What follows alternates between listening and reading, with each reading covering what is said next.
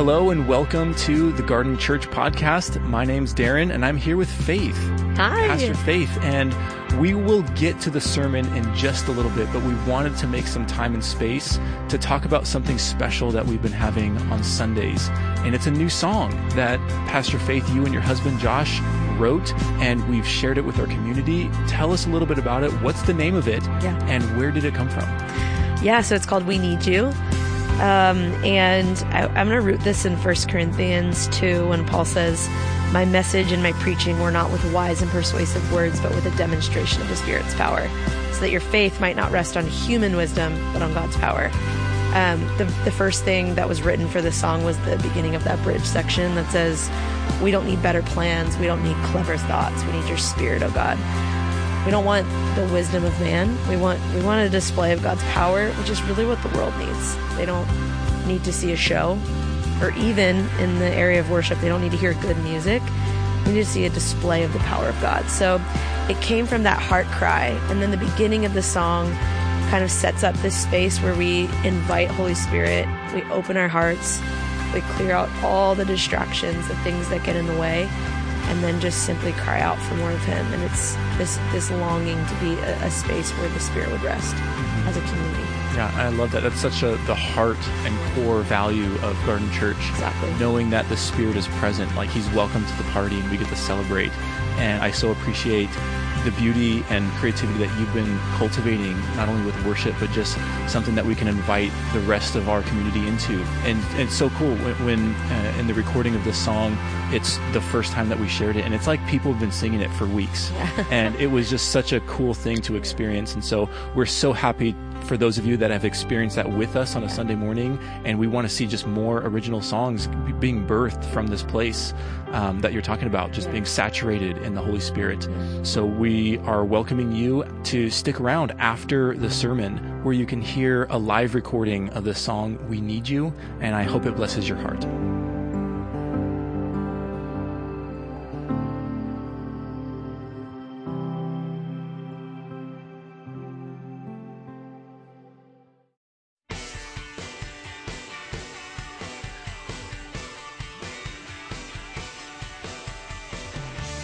Welcome to the Gardens Podcast. This message entitled Perversions of Love 2 was given by Bill Dogterom and is the second in our series, The Seven Deadly Sins. Um, I'm going to ask you to look at a couple of different passages this morning. Uh, and if you don't have Bibles and want them, uh, there's a few on the side. Maybe I could get some folks to help me out. Anybody want a Bible that doesn't have one? Just to follow along. Uh, we've got some folks here in the middle. Uh, if you can help me out with that. Um, Got, uh, yeah, once more. That's great. Thank you. We're going to start off in a, a fairly straightforward um, passage this morning uh, and, and sit with uh, anybody else? Cool. If, uh, if you want to start to get into the habit, if you have one at home, bring it along and get your pen and paper out and underline stuff and make notes in the margin. Um, the pages are not sacred, the words in them are really important, and some of them uh, we need to underline. I've found myself, though, with some of these passages underlining so much that I got the whole page underlined. That's a, a, problem, you know. It's like when you study for an exam. Anybody doing midterms or final papers and stuff like that, and you're you're highlighting everything that's important, and soon you realize, holy cow, I've highlighted the whole book. I don't what's important, everything. Ah, give me a study guide. Um, this is a study guide this morning. This helps us to know what God thinks is important uh, and what he's done about it. Uh, Romans chapter 3, verse 23 and 24 are critical passages, critical understandings for how, uh, building on what Darren talked about last week from Genesis 3, we tend to self sabotage, tend to blow ourselves up. It says very simply this everybody has sinned and fallen short of the glory of God.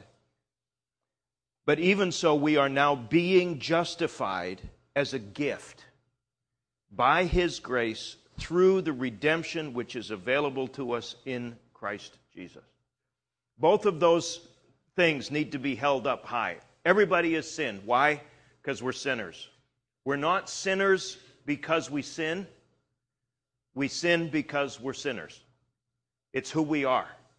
And we chose that passage in Genesis chapter 3, remember? That Darren was talking about last week because we chose not to be what God said we were, His image. Instead, we wanted to trade what we were in for something that we could never be. The possessors with integrity of the knowledge of good and evil. We did not have the capacity for that knowledge, and it killed us. It damaged and destroyed us. It damaged and destroyed our relationships. It damaged with, with God, with ourselves, and, and uh, with each other, right? G.K. Chesterton said that sin is the only Christian doctrine that is self verifiable. You just got to pay attention and you recognize something's gone sideways with the world. And Moses tells us what it is it's that we chose to be what God said we weren't and chose not to be what God said we were. Right? The result we're sinners who sin, fallen short of the glory of God. What's the glory of God? You. You're his way of self revelation. The word glory in the Old Testament and the New has to do with God's way of revealing himself in the world, right? We've talked about this before uh, in, in a couple of other contexts. So when we talk about the glory of God that we have fallen short of, we have fallen short of being what he intended us to be. We have fallen short of the standard that he established for what it takes to be his image. We have fallen short of what um, he intended the world to be shaped like. But now, fortunately, God has got a plan in place, the mission of God, the so called Missio Dei, to restore the world to itself, to restore us to our rightful place as His image. And through Christ, through Jesus, through the death of Christ on the cross, that we will be uh, celebrating and entering into, commemorating here in a few, uh, few weeks uh, with the Easter weekend. I love Easter Sunday morning uh, that Annie was talking about. I just love the celebration of new life in Christ. But can I suggest to you that if we don't pay enough attention to Good Friday, Easter Sunday is meaningless. If we don't pay enough attention to what it cost God to get to Easter Sunday, we miss the importance of Easter Sunday. And so we move into Monday without any significant meaning. There is no shadow of an empty cross and an empty tomb. All we have is Easter bunnies and eggs, right? And instead of the new life that, that Jesus came to provide for us. He didn't rise from the dead as a trick, He rose from the dead as a model of what happens in us when we connect our sins to Him on the cross and join our lives to His in resurrection life. It's pretty cool. Uh, and so, before we get there, though, we need to pay attention to what is, leads up to that. So that's what we're doing here in the in the in the church for the last centuries, few centuries. Uh, this 40-day period uh, prior to Easter, called Lent, invites people to self-examination, to peel back some of the self-protective layers to, to unpack. Some of you have chosen to set aside some uh, uh, things that you've maybe been hiding in or using to self medicate. Uh, coffee or chocolate or, or food of one kind or another and enter into a long fast, uh, preparing. And the purpose of that is not so that you get down on yourself, but so that you see yourself. How many of you know it's very possible to deceive yourself? If you don't know that, you should have raised your hands because you are. All right? We're very good at it. We, we, the, the, Jeremiah tells us that the heart is, is, is wicked, it is deceitful, it will play tricks on you, it will lie to you. And in a variety of ways, you will find a way to do what you want to do. Right? And so, what we're trying to do in this series here of the next three weeks is just say, here's a mirror. Will you, by the grace of God, have courage partnering with the Holy Spirit to see what's actually there and bring that whole sad and sorry self to Jesus. Will you do that? So, we're going to talk about what sin fundamentally is. You know, last week Darren defined it in a couple weeks uh, as missing the mark. It's, a, it's an archer's term. And if a person in, in, in aiming for a target, veered off course, he was said to have missed the mark. And that's where the word sin comes from. Uh, that, that is the derivation. It means to wander off the path, it means to go a, a different direction. Um, so uh, this results in us falling short of what God intended us to be, um, His revelation, His image. Um, and, and, and what makes sin so destructive to us is that it feels like self expression, right? It feels like I'm free, and what it results in is self sabotage and self destruction. The, the, the, the, we, we, we, we sin, we violate the holy way that God has intended us to live, and so lose ourselves uh, in the dark. Now, we are built, like we've talked about, to live as the image of God. John tells us as one of the aspects of God's character that God is love. So we are intended as God's image to live in love, right? It is to be the, the, the connective tissue of our relationships. It is to be the, the foundation of our self understanding. It's to be the dialogue that we share with the Father. So we ought not be too surprised when we talk about sin to recognize that it is fundamentally a distortion of love. It is a way that love gets tweaked, it's a way that it goes sideways, it's a way that it turns toxic. And, and um, he talked about uh, Pope Gregory the, uh, in about 500 or so AD, the last, John Calvin called Gregory the last great pope. He was a fabulous spiritual director, and he noticed in his soul care and his pastoral care of people that, that sin tended to cluster around seven major categories. Uh, he was a student of the Desert Fathers and their examination, their ruthless examination of themselves and, and those that they cared for, revealed a number of different categories. And Gregory compiled these into seven that you have now maybe uh, become familiar with as the seven deadly sins. Um, they are not sins, they're temptations primarily. These are the ways that we blow ourselves up. And so they are distortions of love. Today we'll talk about perversions of love, how love gets perverted. Next week we'll talk about uh, what happens when love is insufficient and there's not enough of it. And then the final week uh, we'll talk about uh, what happens when it gets misdirected, when love is focused in, in, in, in inappropriate ways. All right? So today uh, we'll talk about the creation of space that Lent is to look in the mirror and say, Spirit of the living God, search my heart. Psalm 139, Psalm 19. See if there be any wicked way in me. Right? Anybody in for the journey? Now, the goal is not that at the end of the thing we're saying, uh, there's wicked ways in me. We, we know that without starting, right? The goal is that having identified what those things are, we invite Jesus into them. We invite him to make those things part of what happened on Good Friday. Do you, do you see where I'm going with this? So, walking out of here, we don't want to say, I'm prideful or I'm envious or I'm angry. Oh, well. We want to say, I've identified that there are ways that I'm prideful. Lord Jesus Christ, Son of the living God, have mercy on me, a prideful person. Inviting Him to bubble those things up, connect them with the sins of the world on the cross, and leave them there. That's the goal this morning. All right? So it's not about shame, it's not about condemnation, but it is about invitation.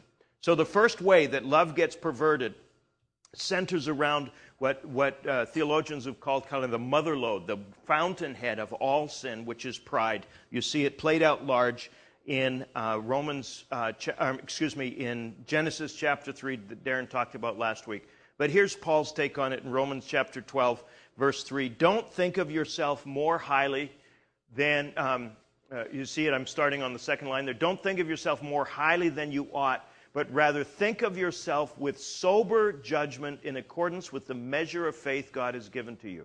Look at it again. Don't think of yourself more highly than you ought to. That's one element. How many recognize that as being pride? Thinking of yourself more highly than you ought. But notice this second qualification is really critical as well.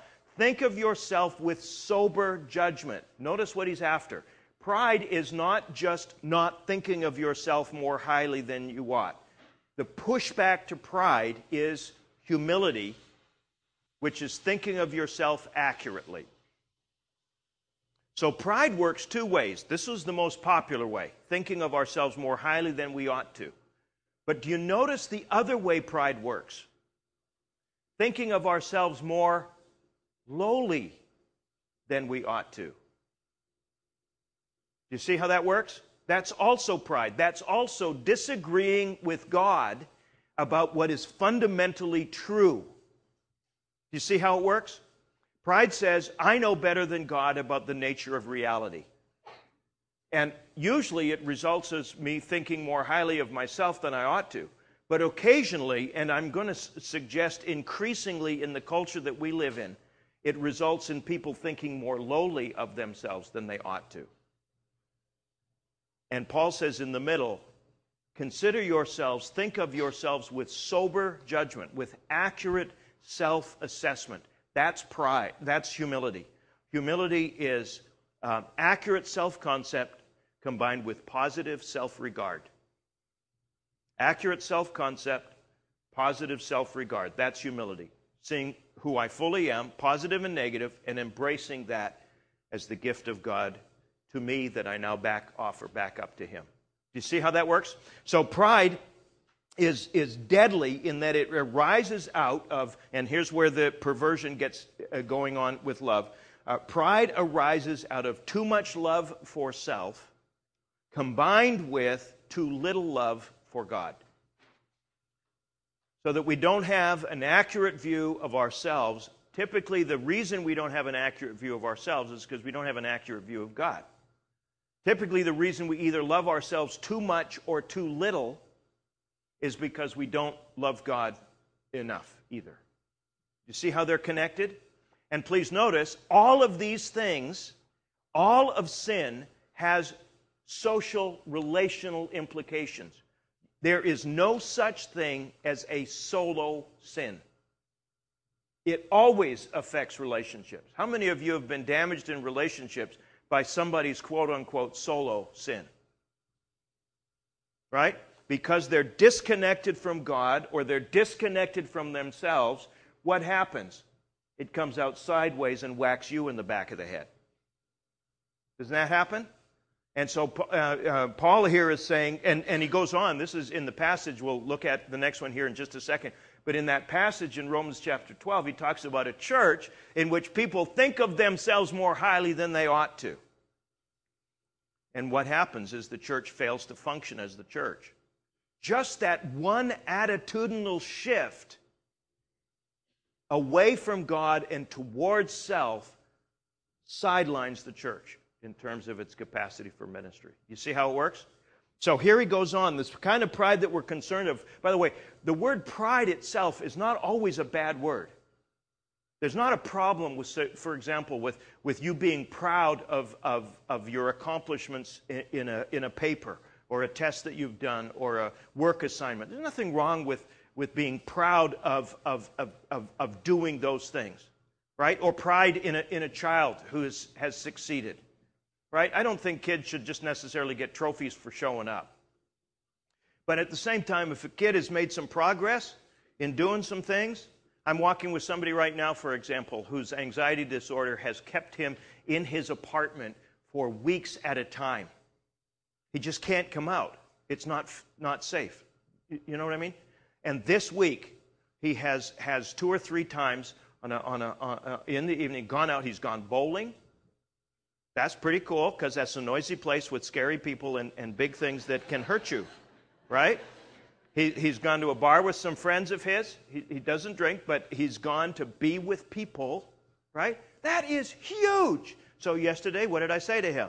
I am so proud of you. That's not what Paul's worried about here. Right?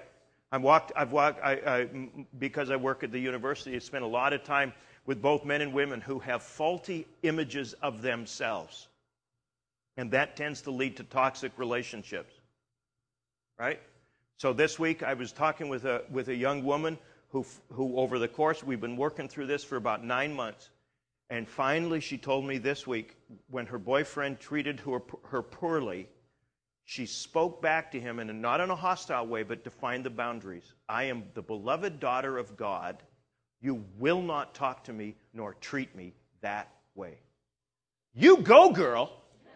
right? I'm proud of you for realizing what is true. You have an accurate view of yourself in Christ. You are precious, beloved, chosen, beautiful. Don't let anybody treat you as if you weren't.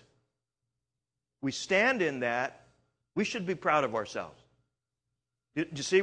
But that's not what he's concerned about. He's talking about pride that is comparative. That is to say, because I can do X better than you, that makes me better than you. It's the sin of superiority. Or, on the, on the negative side, the sin of inferiority. And they're both destructive because neither of them agree with what God says is true about you. Right?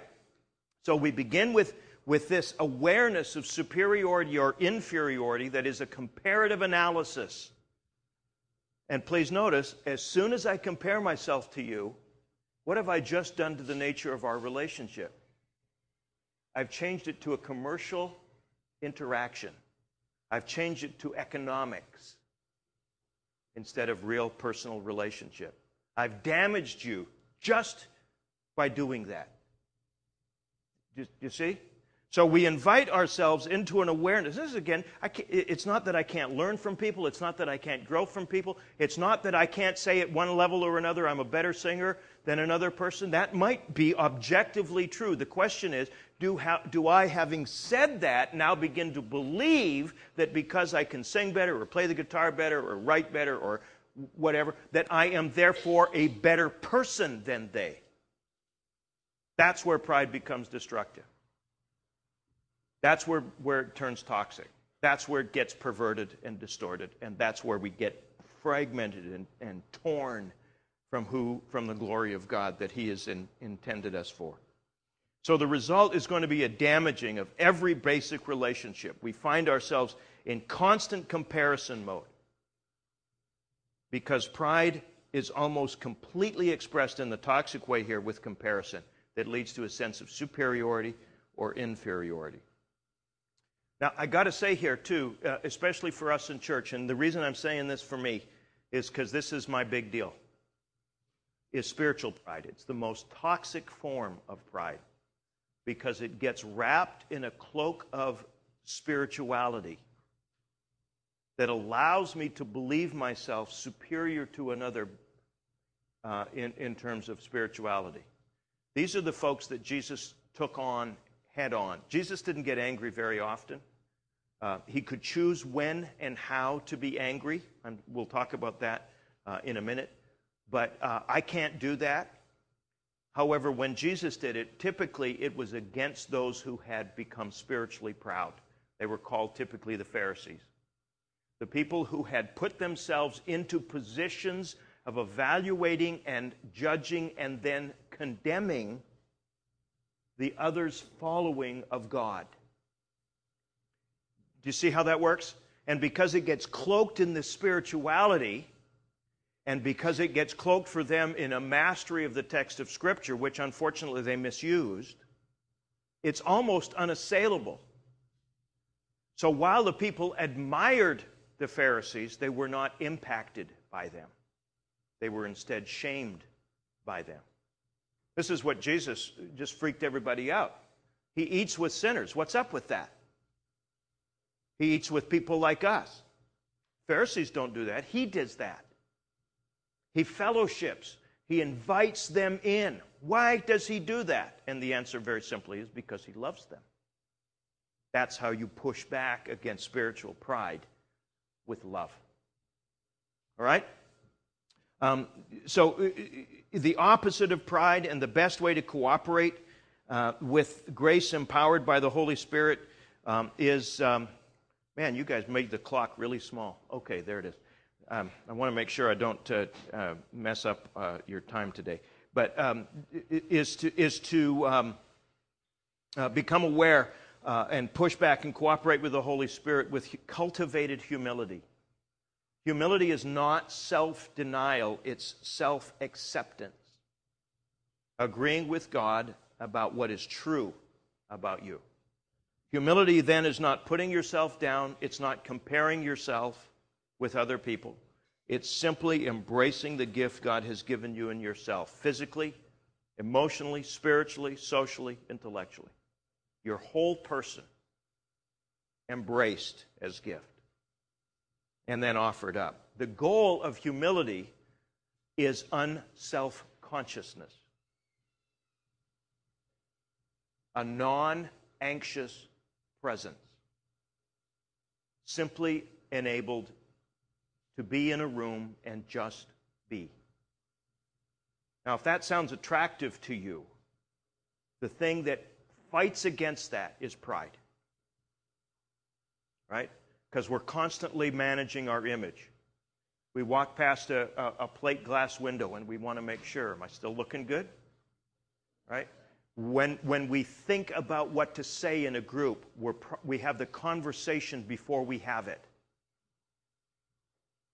right? We're constantly weighing, constantly evaluating, constantly judging where we fit into the room. That's pride, born out of terror because we're not convinced we're loved. And Father God says, I love you. Can you come out and play? Pride can't play. It's afraid of looking silly. It's afraid of looking irresponsible. It's afraid of being ridiculed or made fun of.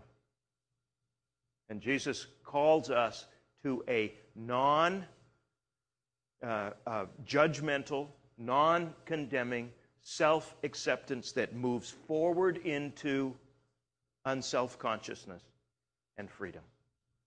Do you see how see, see where we're going with this? The next place that that that uh, uh, pride. By the way, the, one of the best ways to push back against pride uh, is, is worship, right? Because I'm going to develop a more accurate view of myself the more I enter into a big and accurate picture of God. He will call me out of myself. Thanksgiving is a good way uh, uh as well. The next one that we want to talk briefly about is, uh, is anger. And uh, pride is the big one, so I'm, uh, don't panic. I'm not going to talk about the next two, the same pacing that I have these ones. But and I don't really feel like talking about anger at all, but I have to. So, um, uh, is James chapter 1, verse 20 is the text that we look at. If we can uh, uh, flash that up there. Uh, James is writing to a church that is being decimated by relational in, uh, disintegrity, all right? And he says this The anger of man does not accomplish the righteousness of God. And because James is a, writing as a Jewish theologian, not a Greek theologian. The word righteousness for him is not about moral perfection or moral issues, it has to do with right actions. So the anger of man does not get God's work done. The anger of man, the anger of people, does not accomplish what God is trying to accomplish.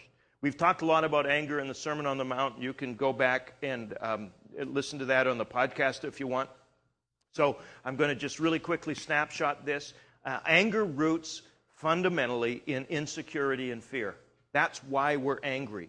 Um, it, it, and those usually arise because uh, they are centered in too much, but okay, you, occasionally, but usually too little love for self, combined with an inadequate love for others as the beloved of God. So, because I don't really, truly, honestly love myself as God does, heart, soul, mind, and strength, how many of you love yourself the way God loves you? You see? We don't. Remember? Love the Lord your God with all your heart, soul, mind, and strength, right? We got that one.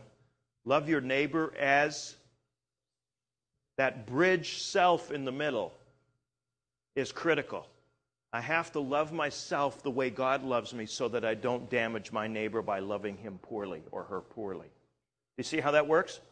So that's what, and, and because I don't, anger roots in my insecurity, in my fear, in my terror, in my frustration. If you say no to me, I get angry. If you cut me off on the freeway, I act as if you were trying to kill me. Right? If you've got 17 items in a 15 item line. Yes, I know, in the United States of America, this happens. How do I know that? Because I count. Right? And then I, then I just, then I, I two, three, four, five, six, seven, eight. You know, we're, we're trying to make things happen out of our anger. And it's like, wait, wait, wait, uh, uh, time, time out.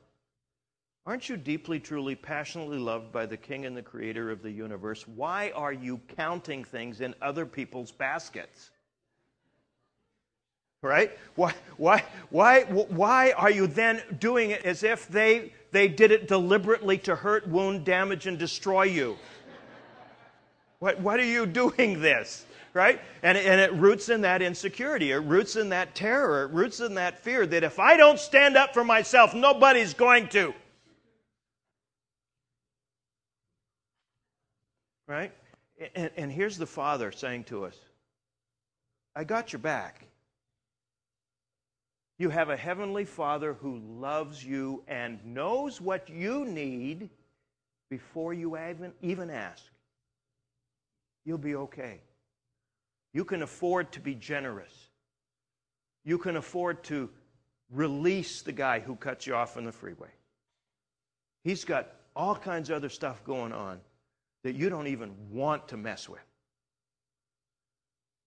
Even people who are in your close circle who wound and hurt you, and to whom we are tempted to respond with anger, Instead, we can respond with love. Now, that doesn't mean boundary violations are okay. It just means that when we reinforce the boundary violations, we don't have to do it from a point of weakness, anger. We can do it from a point of strength, love. You feel the difference? And, and so, the degree to which we have, as we look in the mirror, seen ourselves uh, cultivating this sense of injustice so that whenever anybody crosses us, we treat them as because anger is a good thing, right? Anger is intended to protect us when we are under threat of imminent death. That's what it's for. And, we, and, and it needs to be used that way. Or when, when Jesus used anger, the second thing Jesus used anger for was to protect the rights of the disenfranchised, the poor, the children, the blind, the people that nobody else paid attention to. Jesus reserved his anger for those who were damaging them. So, anger is not a bad thing, it's just a natural reaction to stuff. But what we do with it is when it goes, goes toxic, goes sideways. It either goes internal and shows up in all kinds of things with us, right? Some of, some of the uh, uh, medical findings on this have been phenomenal as people have uh, anger turns to depression. Anger turns to eating disorders. Anger turns to um, uh, uh, uh um, heart conditions, high blood pressure. Even some, some preliminary research on how some certain forms of cancer have, have roots in, in, in that. we're just wanting to say apparently, anger is not supposed to be stored up. Sometimes anger goes sideways. Right? and, and we're angry at this person, but it comes out this way. A lot of kids get the anger that ought to be reserved for the conversation between mom and dad. Right? Uh, and and uh, James is saying here if you really want to accomplish the righteousness of God, here's, here's the deal you've got two ears and one mouth. Be quick to hear, but slow to speak. Begin there, because our anger does not accomplish the righteousness of God. Anger is our way of bigging ourselves up, right? When you're tiny, when you feel shamed, when you feel insignificant and insecure, it's like a cat in a corner that sticks all its hair up on, on its back, right? What's it? It's attempting to become big so that it won't be taken advantage of. That's what anger is. It's a way of becoming big when we feel small. Right? And, and, it, and, it, and it is a, a legitimate way to protect ourselves when we're under imminent threat. But most of us are not under imminent threat by 17 items in the basket. We're just not. So why do we react as we as if we were? Anger, you'll notice, pushes people away. Sets up boundaries and barriers that disable real community. It is Genesis 3 lived out loud. You'll notice that following Genesis 3 is Genesis 4. Am I my brother's keeper? was the question at the end of that little story. And the answer from the heavens is, Of course you are.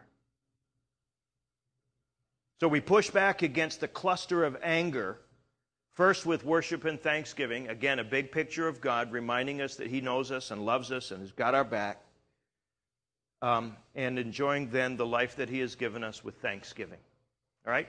The final one that I want to talk briefly about this morning is envy. Proverbs 23 17 says, Don't let your heart envy. And then it says sinners, but I think we could just drop off the sinners because that's everybody. Don't let your heart envy, but rather live in the fear of the Lord always, right?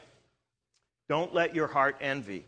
Envy takes the comparison we talked about when we were talking about pride and takes it to the extreme. It is a misunderstanding of the love of God that leads to an inadequate love of self and of others. The belief is that blessing is a pie.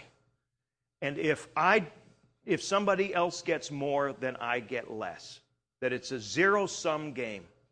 And envy is built on an understanding of the universe that if you get something, then I can't get something. Right? that, that, it's, that it's, there's a, just 100 marbles in the bag, and if you get 51, that means I only get 49. That's what envy is rooted in.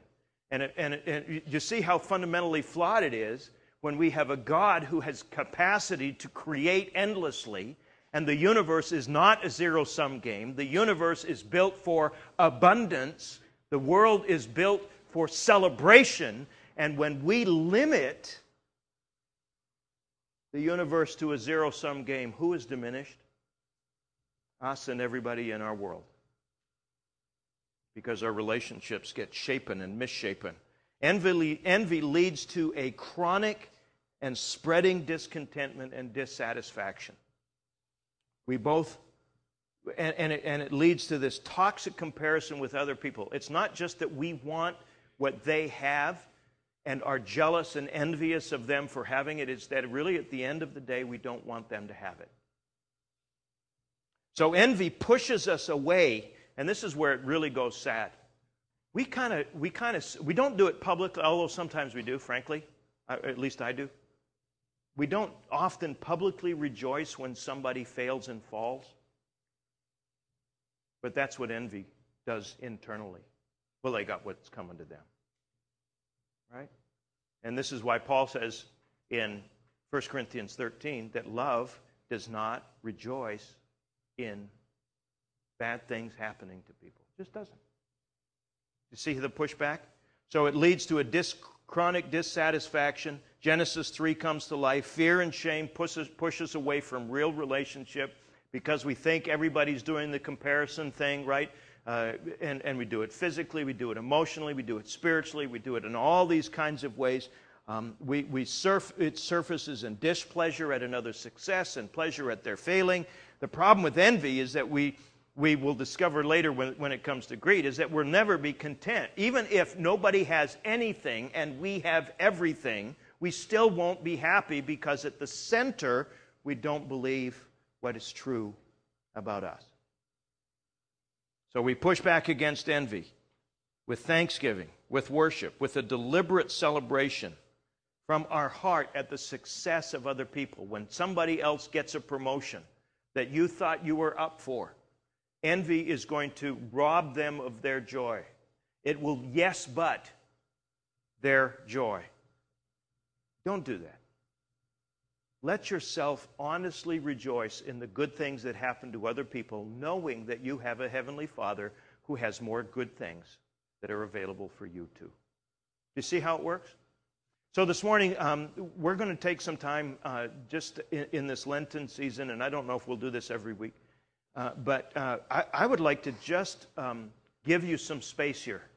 uh, this morning. If you want to, uh, if you want to find yourself at one of the crosses that's here in, uh, in, the back or in the prayer thing, if you want to just gather around some of the tables that are there or pull some of the chairs into a smaller circle, I'm going to ask you just to, to invite the Holy Spirit to kind of search your heart.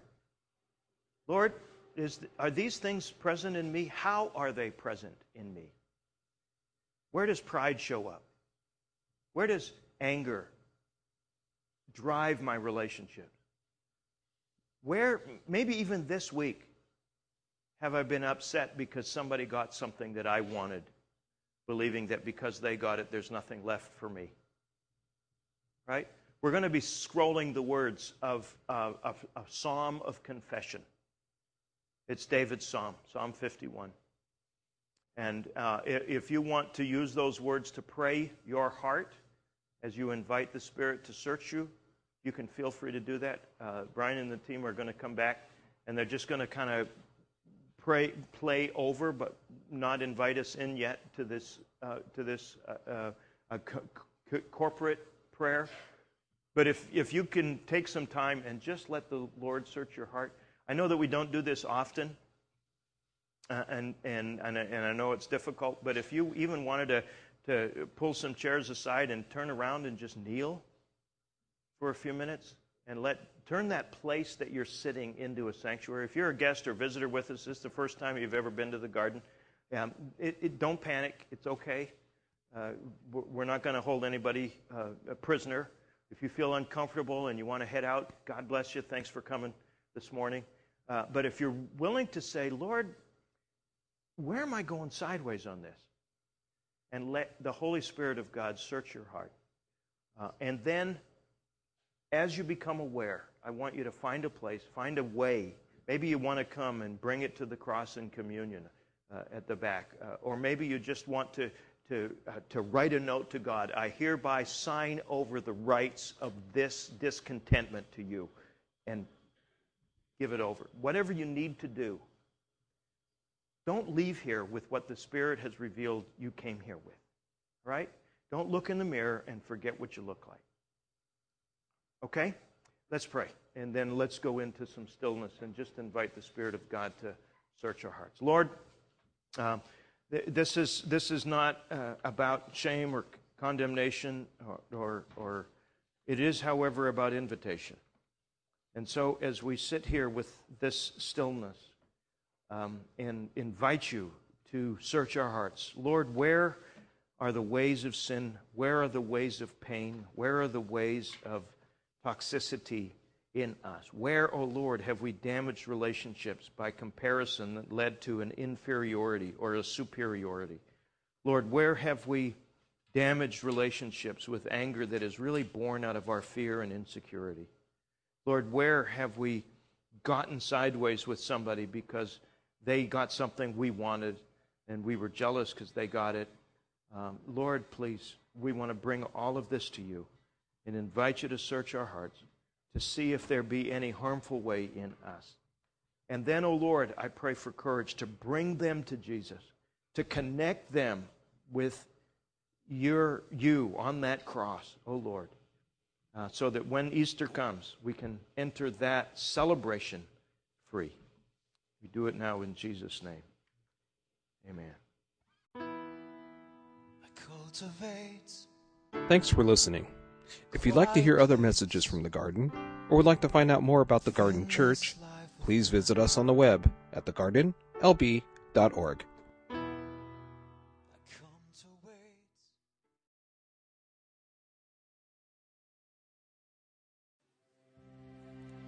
Our hearts are